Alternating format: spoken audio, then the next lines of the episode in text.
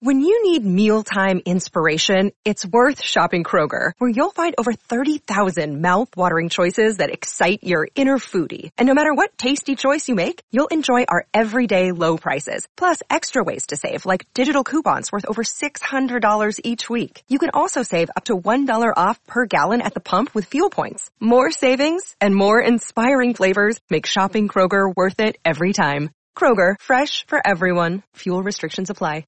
Another day is here, and you're ready for it. What to wear? Check. Breakfast, lunch, and dinner? Check. Planning for what's next and how to save for it? That's where Bank of America can help. For your financial to-dos, Bank of America has experts ready to help get you closer to your goals. Get started at one of our local financial centers or 24-7 in our mobile banking app. Find a location near you at bankofamerica.com slash talk to us. What would you like the power to do? Mobile banking requires downloading the app and is only available for select devices. Message and data rates may apply. Bank of America and a member FDIC. Legends are made in the NFL, and the quest for the Lombardi Trophy continues. Brady moving and looking and has time and then throws and that is caught for a touchdown. Intercepted by Wilfork. Vince Wilfork with a game changer. You're listening to Patriots Beat. Oh, Two minutes. Second down and six. Brady. Quick throw. Complete. Amendola. First down. Right here on CLNSradio.com.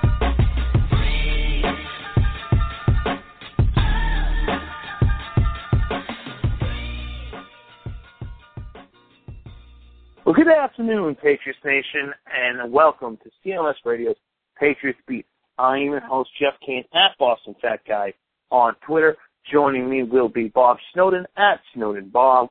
You can follow us on Twitter at, at CLNS Radio, and of course on Facebook, www.facebook.com slash CLNS Radio. Being Easter and all, and a happy Easter to our fans that celebrate it. This is a pre-recorded show with some great interviews today. We have a sit-down with myself, Bob Studer, and Bobby Krivitsky about the NFL draft, and we are also joined by NFL Network's Path to the Draft man himself, Daniel Jeremiah. Very, very exciting things going on today on the Patriots Beat Show. So we'll be not taking any call-in numbers, but of course, if you missed this or any other great CLNS radio program, you can download them both free on iTunes by searching www.itunes.com slash clsradio.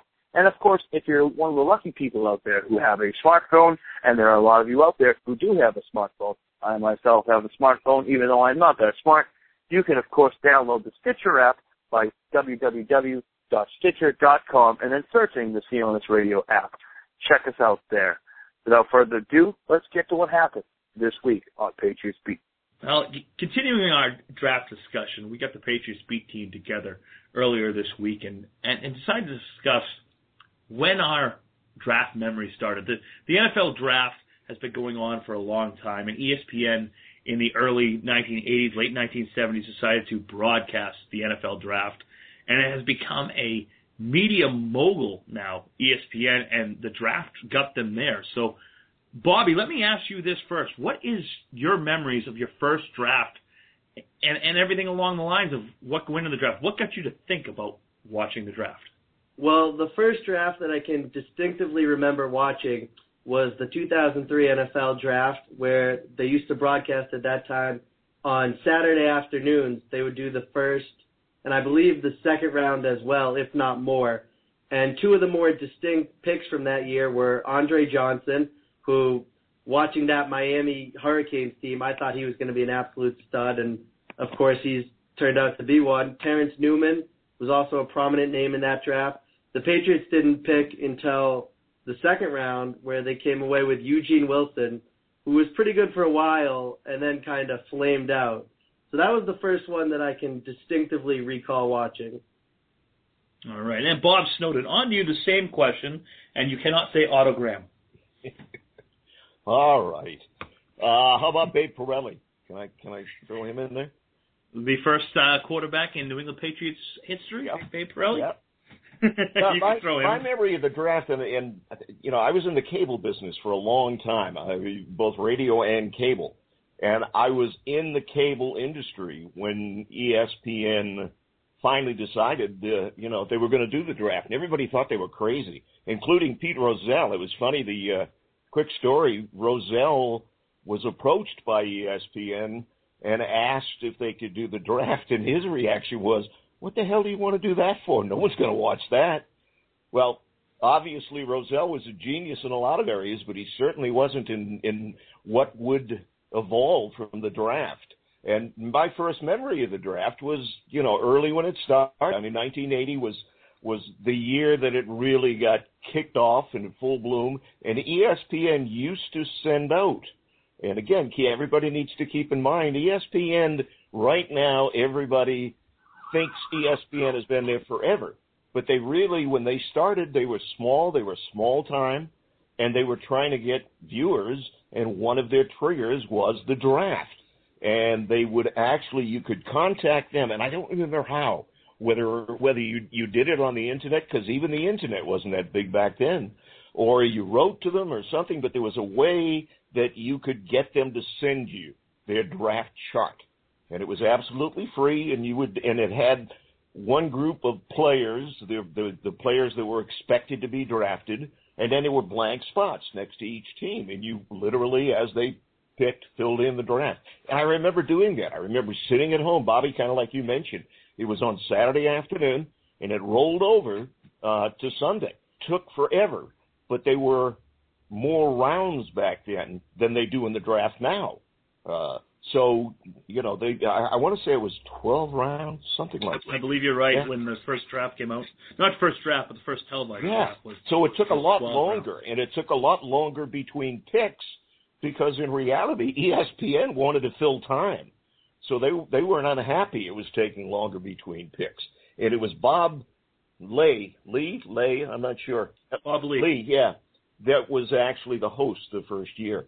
So my first memory was that first year, and the second year I actually had to work, and my wife was assigned to sit home and watch the draft until I get off of work. So, and then when I got off of work, I'd take over. So she had to sit there and look player by player through the draft. Uh, That's, that's love. ah, that's and, love she, and she kids about it. We kid about it now, but it it's amazing because no one prior to then, you know, you followed your own team, but you really didn't pay that much attention to the draft. It's become an ESPN event and has become so big now that you can't imagine having the draft without ESPN and now the NFL Network covering the draft from the beginning to the end and you know doing all of their little hype during the show and the players that they think should go in certain positions. And uh, it just has evolved from that first year when it was basically I, they were like three or four guys that were handling it for them. Uh, and it was a very small event. So my my biggest memory was that first year two years when it was on Saturday and ESPN was trying to get viewers. And that was one of their big hooks. my first memory of the NFL draft, my, my cousin Bobby actually, he was a good three or four years older than I am, and uh, actually, actually almost three years to the day. And he was really big into football, and, and being the younger cousin, I wanted to, you know, be into football with him. And I remember we sat down, and it was probably, uh, I want to say it was 1984. I want to say or 85, I can't remember, but I remember the Patriots had the one of the higher picks in the draft, and they ended up trading it to the San Francisco 49ers, who ended up getting Jerry Rice instead of instead of you know the Patriots getting him.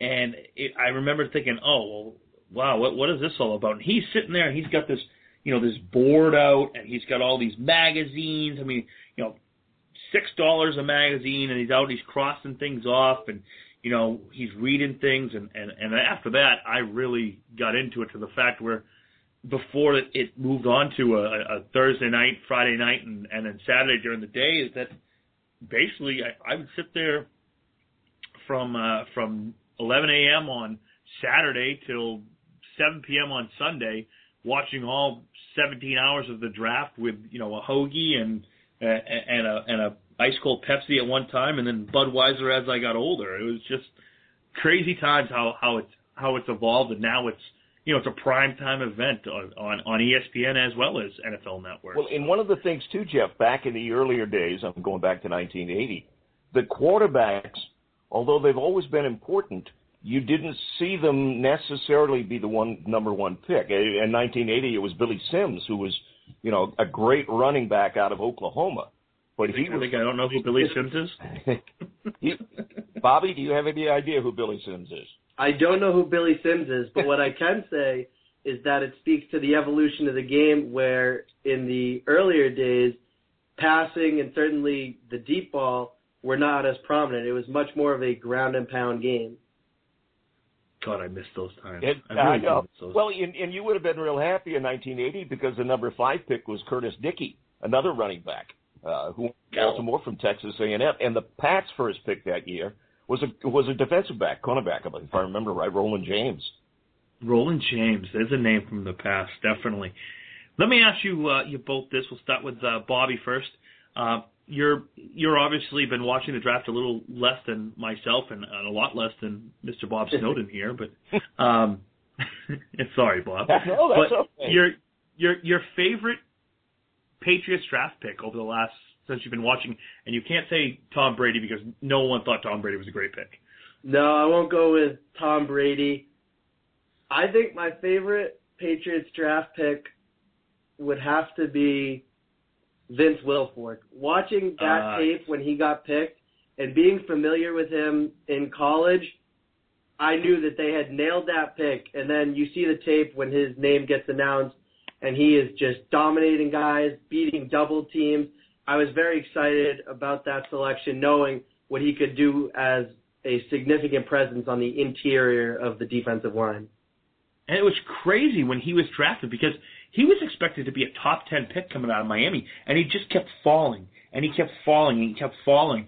And I remember sitting there, and I'm like, this is a top 10 player falling. And, you know, I had thought that the Patriots were definitely going to go get Steven Jackson, who was, you know, the running back out of uh, Oregon State, and a lot of people thought he would too, but then they traded a couple days before the draft in 2003, or 2004, my, my fault, for Corey Dillon. So the need for a running back wasn't there, and all of a sudden you have Vince Wilfork, and t- ten years later, unbelievable. It, it's just it's just crazy how the draft can work and how people can fall. You see a guy like Aaron Rodgers who fell to the number 24 pick overall a couple of years ago. It's crazy when you have these talents fall the way they did. Bob Snowdon, your your favorite Patriots draft pick? Well, I, it's going to be back when the Patriots were terrible. Uh, 1993, they had the first round pick, uh, the first pick in the first round, and Drew Bledsoe. And the fear was that they were going to draft. There was actually some controversy over who would be picked first. Uh, Rick Mirer, who was a bomb out of Notre Dame. Thank God they didn't. And thank God, yeah, because I mean, Mirer, I think he had one good year, maybe two good years, and never really turned into a quarterback. So it would be Drew Bledsoe. The, the Patriots prior to that had been so bad, and it was like he was the leader. And he was. People forget that. Uh, people talk a lot about, and I do too, Tom Brady and how great he has become. But in reality, Bre- Bledsoe was a great quarterback for the Patriots. He, you know, led them to a Super Bowl, uh, and the team really that was kind of their turnaround when they drafted Bledsoe. So it would be him in in the 1980 or 1993 draft. So, I remember that vividly. You actually kind of took it out of my uh, my eyes there because I was sitting there going, remembering that draft, and I was sitting there going, please take Bledsoe, please take Bledsoe, please take Bledsoe. I didn't want Rick Mirer. And being that uh, Bill Parcells was coming out back, you know, back to be the New England Patriots head coach, I thought that he would definitely go with the more cerebral pick, the the the quarterback that had the the bigger resume at Notre Dame, and he would be the the guy, the more Phil Simms guy instead of the the the Dan Marino that uh, that he was. But when they picked Bledsoe, and there's three people in in this world that saved the New England Patriots from moving to St. Louis, and and they're Robert Kraft, Drew Bledsoe, and and Bill Parcells, and, and the three of them, the trifecta, kept them uh, in New England. So seeing that I can't take that pick, I'll, because because because you stole it from me, Bob. Well, I didn't know you were going there. How can I not go there? I'm, I'm a guy in his mid thirties. Drew Bledsoe was like the greatest thing known to man. Uh, I actually have a signed Drew Bledsoe rookie jersey Uh, it's his number one pick overall, and uh, so yeah. So I'm gonna have to say, if I had to go back now and without picking Drew Bledsoe, uh, my favorite uh, England Patriots pick uh, of, of all time uh, would have to be a man that they unfortunately got hurt and was out out of the NFL for a little too long. That was Robert Edwards. Um, Robert Edwards, of course, uh, he was drafted with the 18th overall pick, I believe, or 21st overall. I'll have to go back and look at that by the New England Patriots in the 1998 draft. I'm sorry, 19 uh, yeah 1998 draft. Um, behind uh, Curtis Enis, who was also picked in the first round that year, and Fred Taylor, who was picked in the first round that year. And they selected him a running back out at Georgia, and he came out and he had 1,200 yards uh, rushing in his rookie year, and unfortunately, uh, absolutely almost lost his leg playing on the beach in Hawaii. And, and I loved, loved that kid. And, and, and a close second goes to Andy Katzenmoyer. I was so excited when they drafted Andy Katzenmoyer. I was doing backflips. I went to the uh, Patriots Pro Shop and bought a number 59 Andy Katzenmoyer jersey.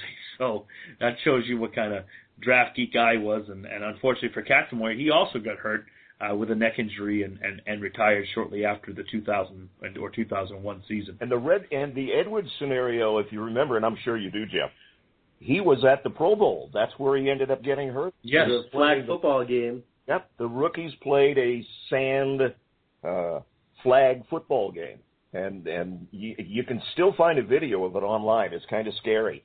Uh, it's crazy when you look at it because Peyton Manning is actually in the video, he's playing on that field. Imagine the the difference uh, of two franchises had you know Peyton Manning been the one that did that to his knee. I mean, it, it's it's just crazy that that that that that happened.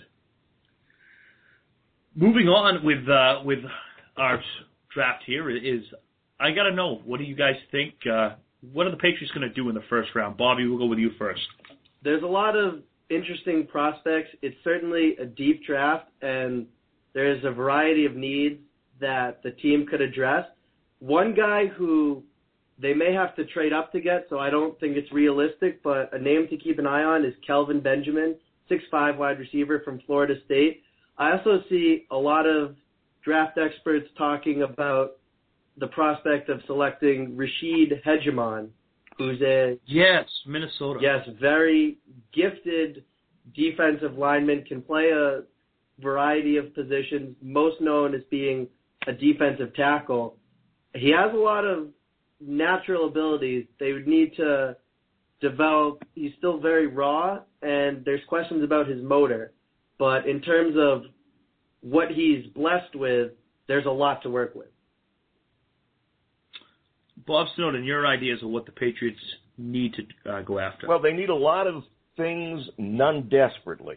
I think the team as it is now is is pretty solid, but there are some holes to be filled. Um, and I know we have talked many times about the offensive and defensive line. I kind of like Stephon Tuitt out of Notre Dame, the defensive tackle, big guy, six six, three oh four. Um, you know, he can play that nose tackle. He can he can get the pass rush uh, good athleticism. He did not have a good 2013, which means he'll drop in the draft a little bit and could very well be there for the Patriots.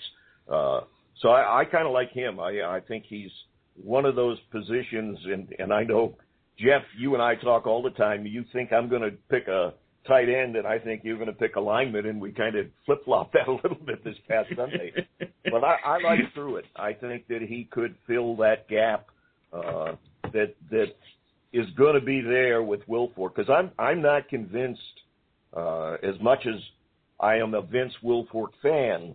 I'm not convinced that he is anywhere near the player he was three years ago, and even last year before he got hurt.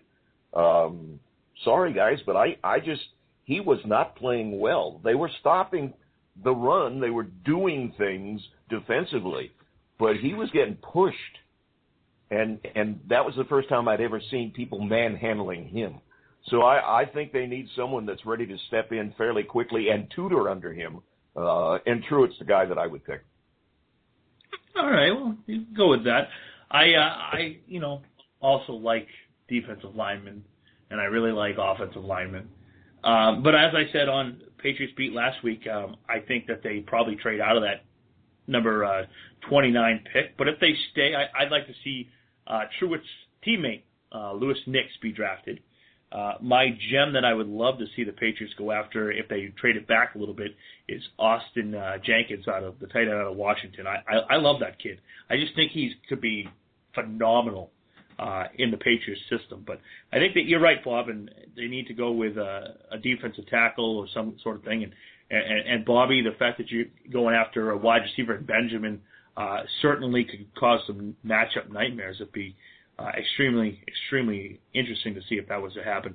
The final thing for both of you guys is I want to know who uh, who picks number one. We know it's right now Houston Texans are on the clock. They could trade it, they could keep it. Who picks and who do they pick? Bobby will go with you. I am very impressed. You can say whatever you want about the season he had and that he's not doing any more workouts, but Jadeveon Clowney to me is a generational type player. I think in the NFL, he's going to be a stud with all of his athletic abilities. And I was just watching today, Tedy Bruschi pointed out, for all those that question his motor, some terrific plays he made from this season where he would chase down running backs on the opposite side. He would get cut, get up, and make the tackle.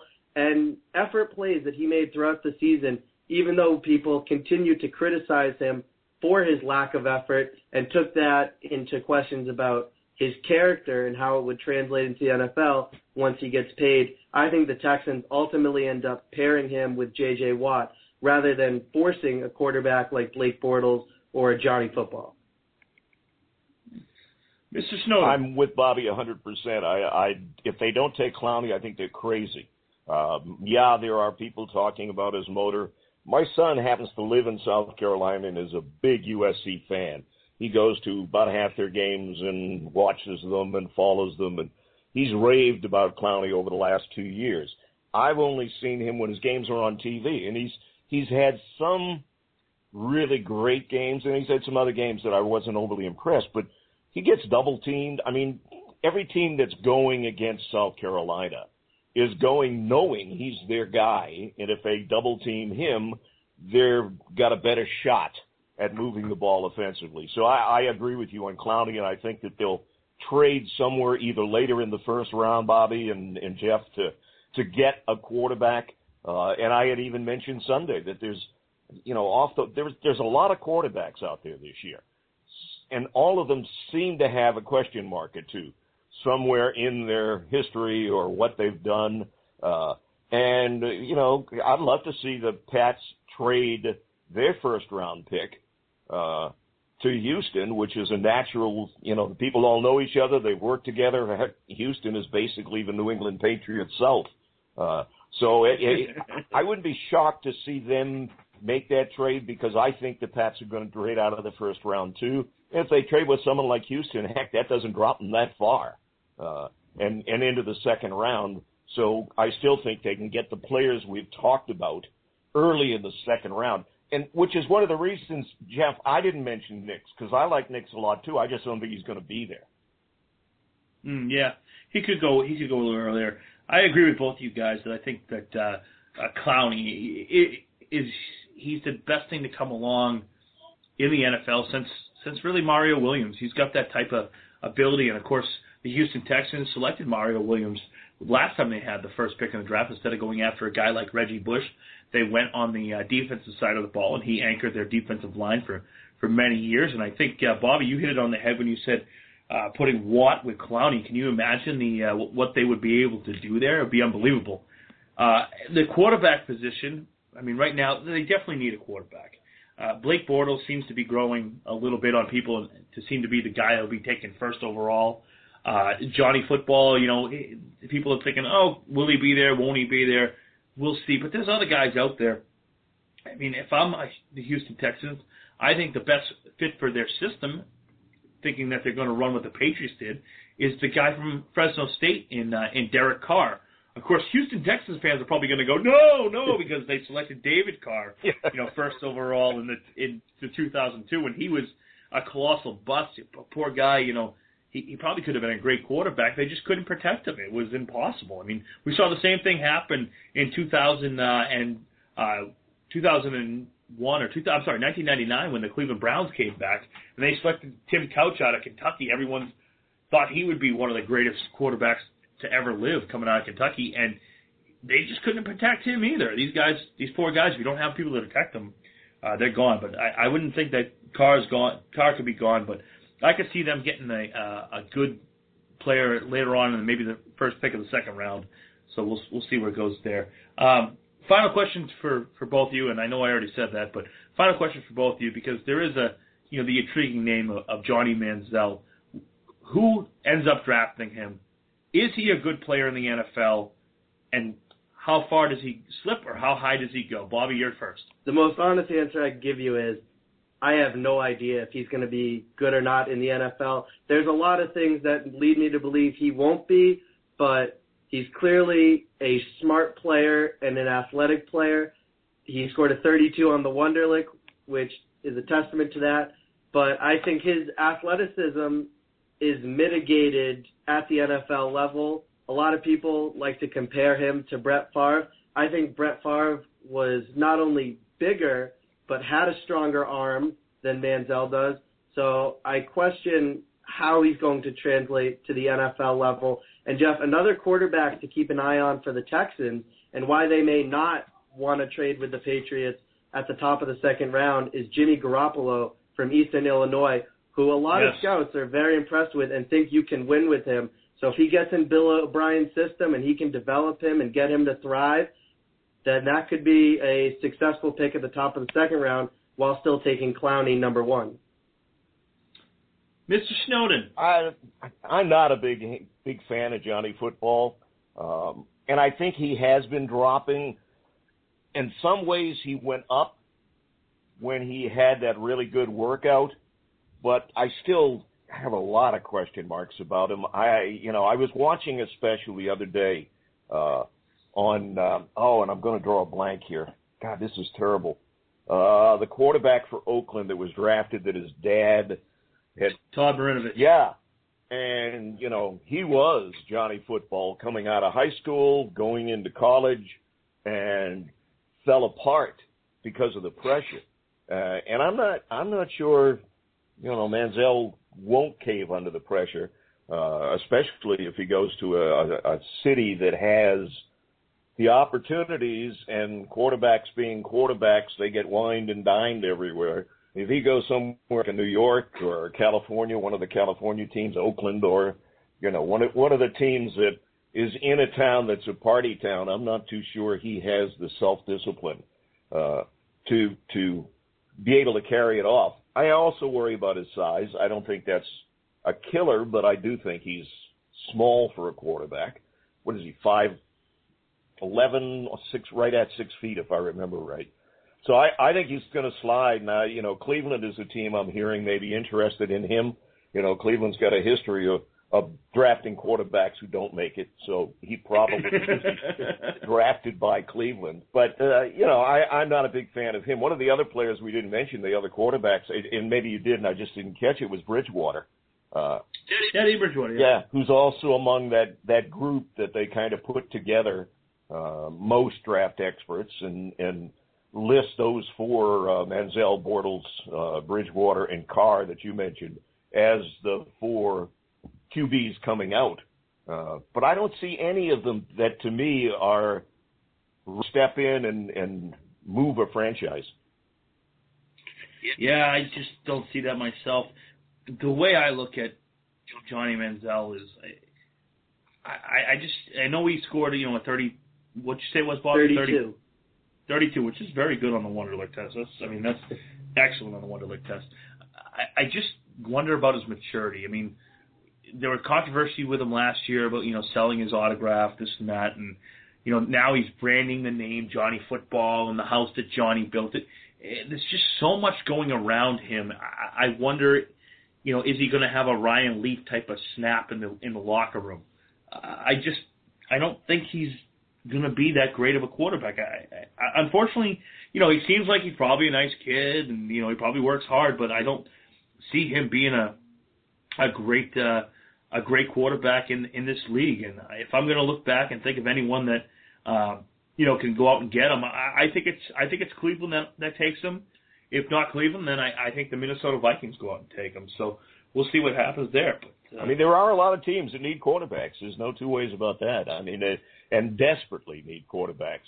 And you know, there's there's the Patriot fans that keep saying, "Well, gee whiz, why can't we then get rid of Mallett, who's going into the final year of his contract, and and get a second or third round pick?"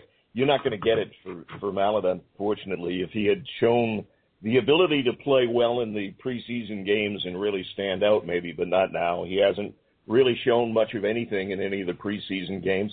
He'll probably latch on with someone next year, but I don't see anyone wanting to give up any kind of a draft pick to get him from the Pats.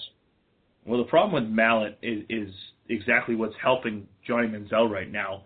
Is the NFL is starting to turn towards this mobile quarterback more and more with the read option. We've seen it with, uh, you know, Russell Wilson, the Super Bowl MVP, not Super Bowl MVP, but Super Bowl champion last year.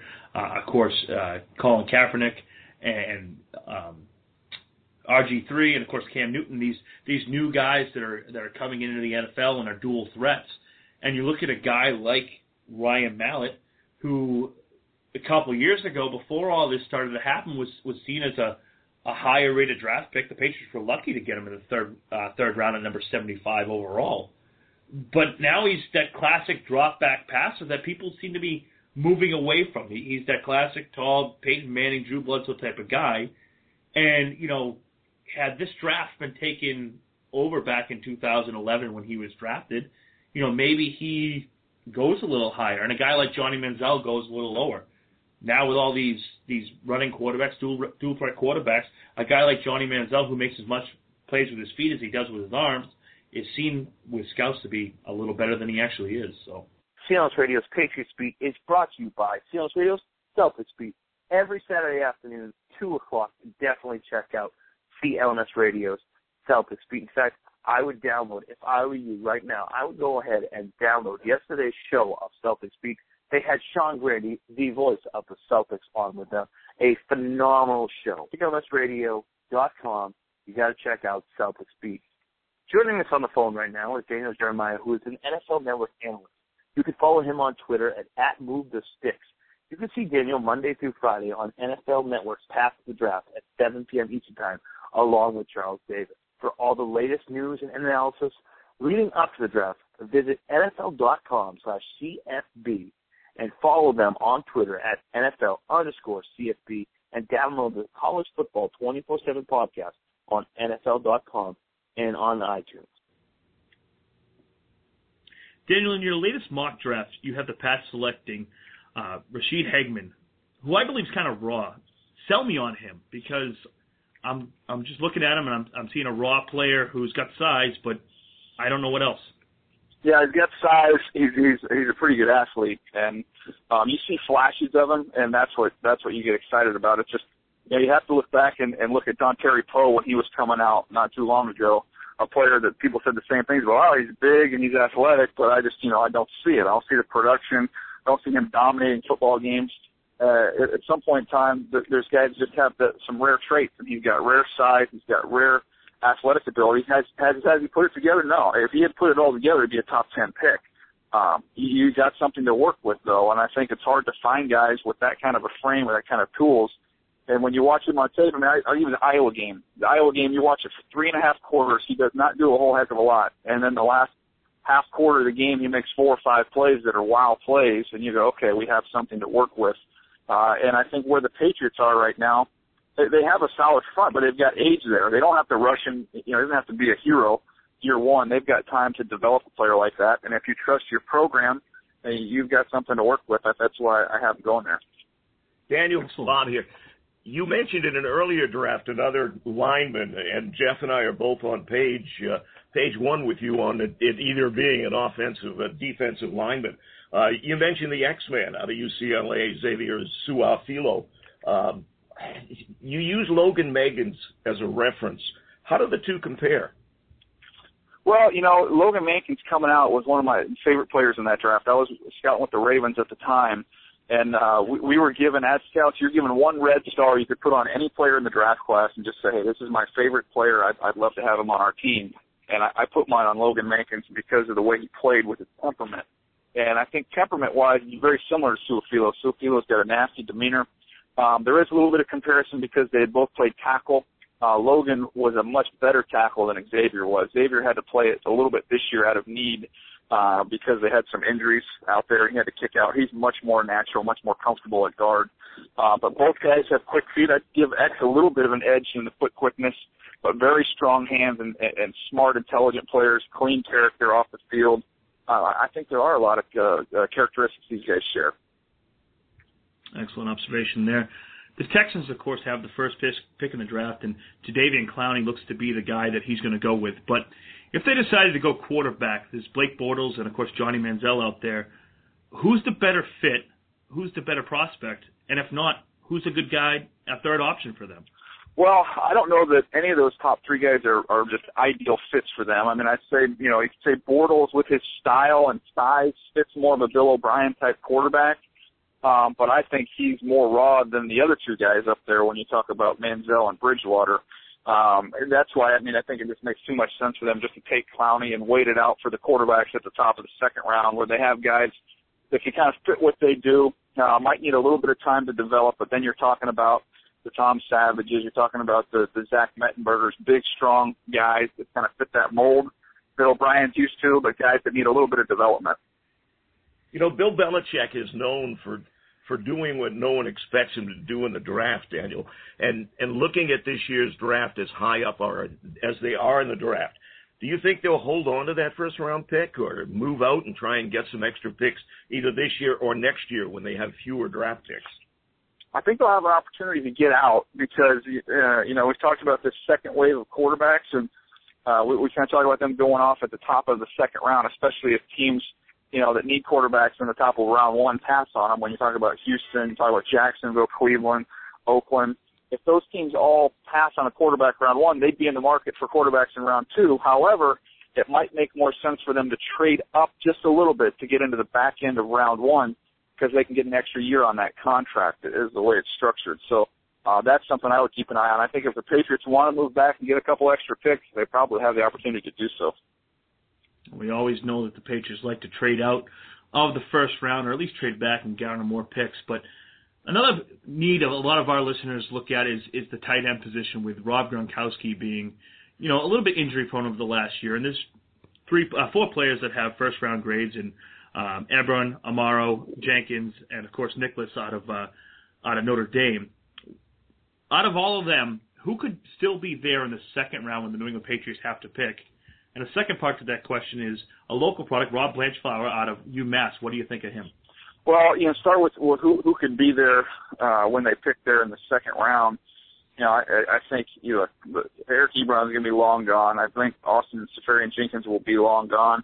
There's a slight chance Jace Amaro will be there, but I'd say probably he will be gone as well. The one I would keep an eye on uh, of that group is Troy Niklas from Notre Dame, and uh, he's a player with outstanding size um, it was an offensive lineman in high school. A lot of people recruited him to play tackle in college. Um, so he does, you know, in terms of the group, he's one of the better blockers of the group. Just not not an explosive athlete, big guy with really strong hands. Uh, I think you've got something to work with there. I think he'd fit in as a second round option there. Blanchflower to me, just a little bit down the line from from, from this group of tight ends. It's, there's there's a whole host of guys that have different skill sets. I prefer Crockett Gillmore over Blanchflower. Crockett Gillmore's out of uh, Colorado State. Um, I think he gives just a little bit more. I think Blanchflower, you're looking at somebody that's probably um, ticketed for that fifth, sixth round area. A lot of people are referring to this as a deep draft. Do you think it really is a deep draft? I think it's deep at some positions, at others it's not not so much. So I've had teams that are in need of, of edge pass rushers and inside linebackers, and they, they, friends that work for those organizations call me and say, "Will you guys stop saying this is the deepest draft in the last decade?" There are no edge rushers and no inside linebackers. So it kind of comes down to what you need. I, I will say the receiver position extremely deep. Corner, a whole lot of corners. The quarterback position where we don't have the the big time star at the top, there there are a whole number of guys. So I think deep at certain positions, others not so much. When you said that they're deep at the wide receiver position, and, and obviously they are with so many underclassmen coming up this year, the New England Patriots last year selected two wide receivers in the second and fourth rounds in in uh, Dobson and Boyce, and then of course brought in uh, Kenbrell Thompkins. Can you see them making a, a play at another wide receiver, or do you think they stay status quo? Well, I think maybe uh, in a middle round guy, just add another guy into the mix because it's a talented group. You can get a receiver maybe in the fourth round that you in other years might have been a second round pick, but they just spent so much time invested in these three young guys coming into year two, and there's so much uh, to learn inside that system. I, don't see them, you know, pulling reps from them to give them to somebody else at this point in time. I think you'll look like we talked about earlier to go big offense or defensive line early, and then if they want to get some depth at the position or somebody to work with, uh, there'll be some good receiver options in those middle rounds. Looking at the the running back position, the the Pats have lost Blount now. They and my partner's going to love this. They need another running back. He's a, he believes that the running back is the most important position next to the quarterback in football. And I know there's a lot that, that disagree with that, but there are some running backs late in the round. Do you see any that possibly would be someone the Pats would be interested in? Are you talking about late in the first round or late in the draft? Uh, late in the draft, rather. I'm sorry. Oh, uh, yeah, late late in the draft. I mean, there's going to be a whole host of options at the position. I think the running back's position is actually is pretty deep. You know, I, I think the value in my mind is in those middle rounds, in those third or fourth rounds. I look at a guy like Isaiah Crowell, um, who, who was a transfer from Georgia, uh, who has a lot of ability. Uh, he's somebody that probably is going to go in that fourth round range, considering all the other backs we have in this draft. He's somebody that's got some explosiveness, has some burst. Uh, he'd be one that I'd be very interested in. Um, we've got McKinnon, the kid from Georgia Southern, uh, who's athletic, has a burst to him. He's another one that's going to be one of those mid-round picks.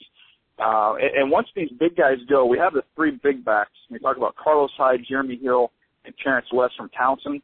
Once those guys go, then I think you're going to see a run on the smaller guys, and that's where you get your Bishop Bishop Sankey, you get your Tre Mason, uh, you get your Ka'Deem Carey from Arizona. Uh, Ka'Deem Carey could be an outstanding value because he didn't run well, ran in the four sevens but he plays much faster than that. He's rushed for a zillion yards over the last two years at Arizona. He's somebody that's probably going to be in that fourth round range as well.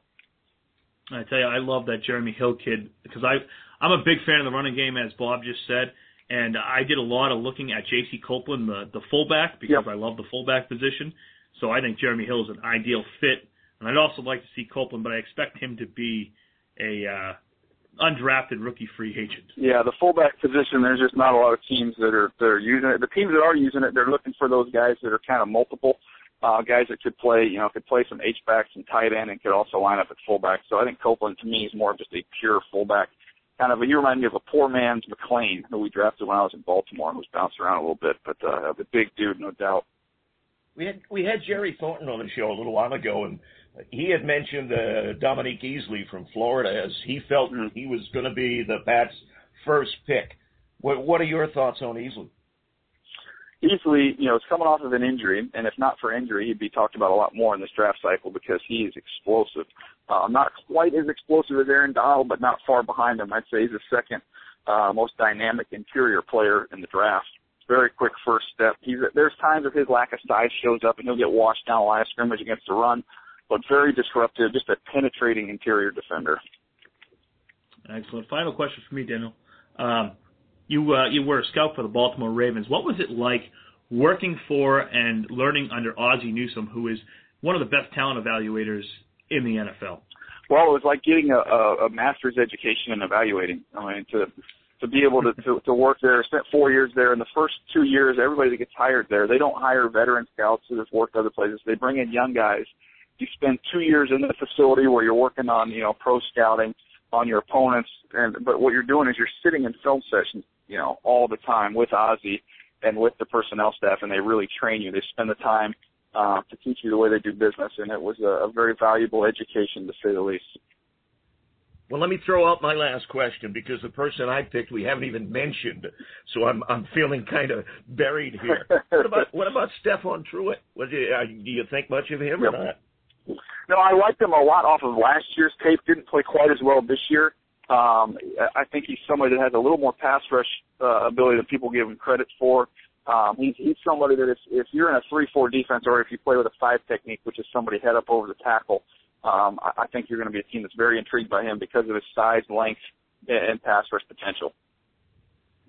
Well, Daniel, thank you very much for joining CLNS Radio's Patriots Beat, and we'll definitely be uh, looking out for more of your mock drafts and then your analysis after the draft. Thank you very much. I appreciate it, guys. Take care. Thanks, Yeah, you too. No problem. interview with Daniel Jeremiah was brought to you by CLNS Radio's Bruins postgame show. Join us this afternoon after the Bruins play the Detroit Red Wings in Game 2 of the Stanley Cup first round playoffs. Of course, the Bruins coming off a one to nothing loss in Game 1. They look to bounce back against these evil Detroit Red Wings and even the series up one game to one going into Joe Louis Arena come Tuesday night. Join myself and Kevin Majori as we break down all the Boston Bruins playoff action for you. And we'll be joined by Jared Weiss from the TD Bank Garden locker room after the game. He'll give us all the quotes that you need to hear and check us out as well on YouTube, www.youtube.com slash CNS Radio. Jared's going to have some great stuff up there for you. Thank you everyone for listening to Patriots Beat here on CLNSradio.com. Please give us a follow on Twitter, if you will, at, at Patriots Beat. Bob and I will return next Sunday live to talk more about the New England Patriots off season, and of course the NFL draft, which kicks off on May 8th. A lot of exciting things happening there. Normally we end the show listening to the Standells' Dirty Water, as that of course has become an unofficial sports anthem in, in Boston.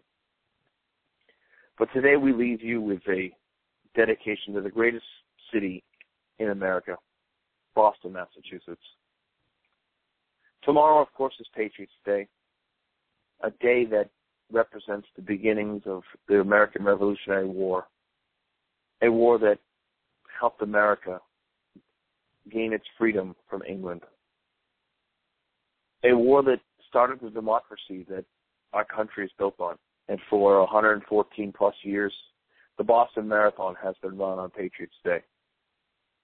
Of course, last year, two cowards decided it'd be a great idea to put some pressure cookers behind innocent people and cause many, many injuries, as well as three deaths.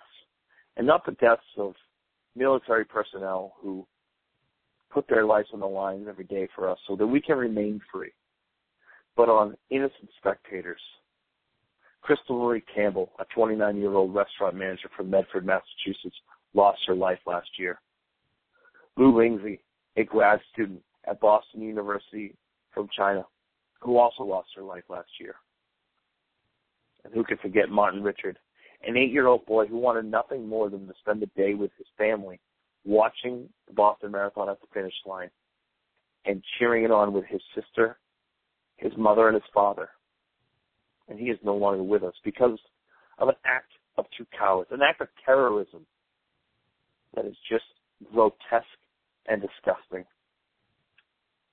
Of course, a few days later, MIT police officer Sean Collier was gunned down by these two useless human beings. Two people that don't even, even deserve a breath of mentioning their names. We'll just call him Speed Bump because that's what he became, and Ship Stain because of the blood that was all over a boat that he was found in. And maybe this isn't politically correct, but you attacked the greatest city in the world. And you didn't attack people that deserved it. You attacked innocent people. But the resilience of Boston, Massachusetts came back. Boston Strong has taken on a name of itself. So many people were injured. So many people lost limbs. But those people today are going to run.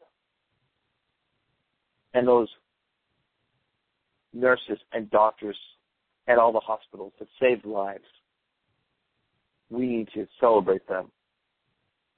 The first responders, the EMS, the fire department, the Boston Police Department, and even some of the runners that had just finished a grueling 26.2 mile run were able to help out their fellow man.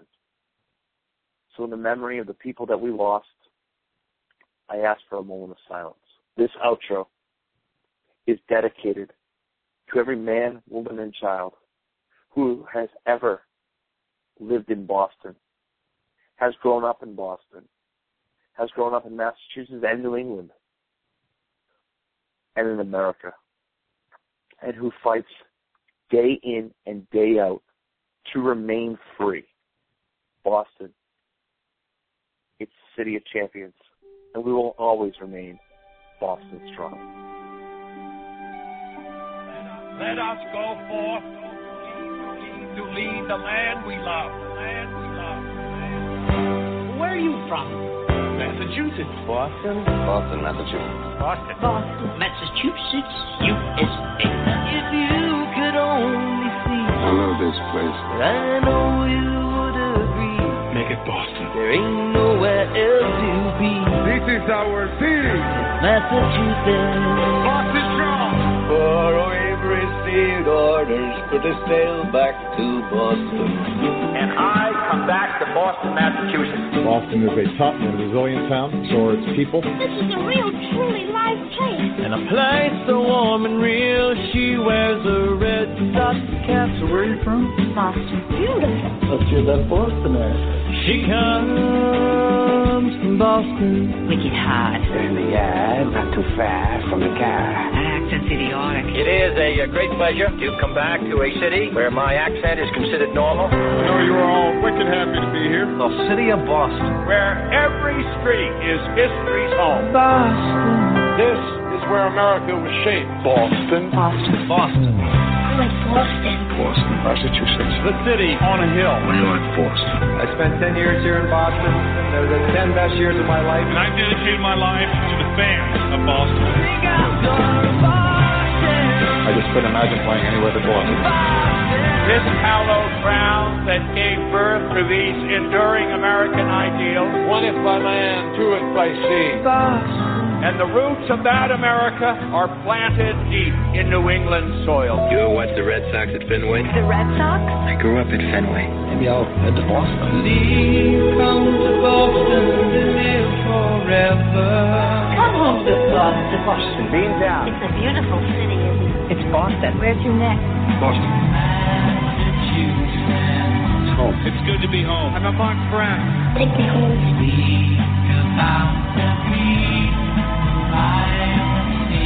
Good night, you kings of New England.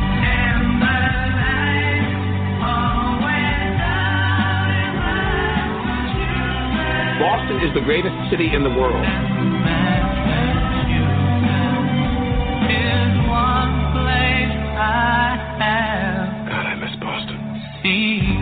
What do you want to do? Go on back to Boston. I look at you and I'm home. We are Boston. We are one family. Thank you, Boston. I love you. This is for you, Boston.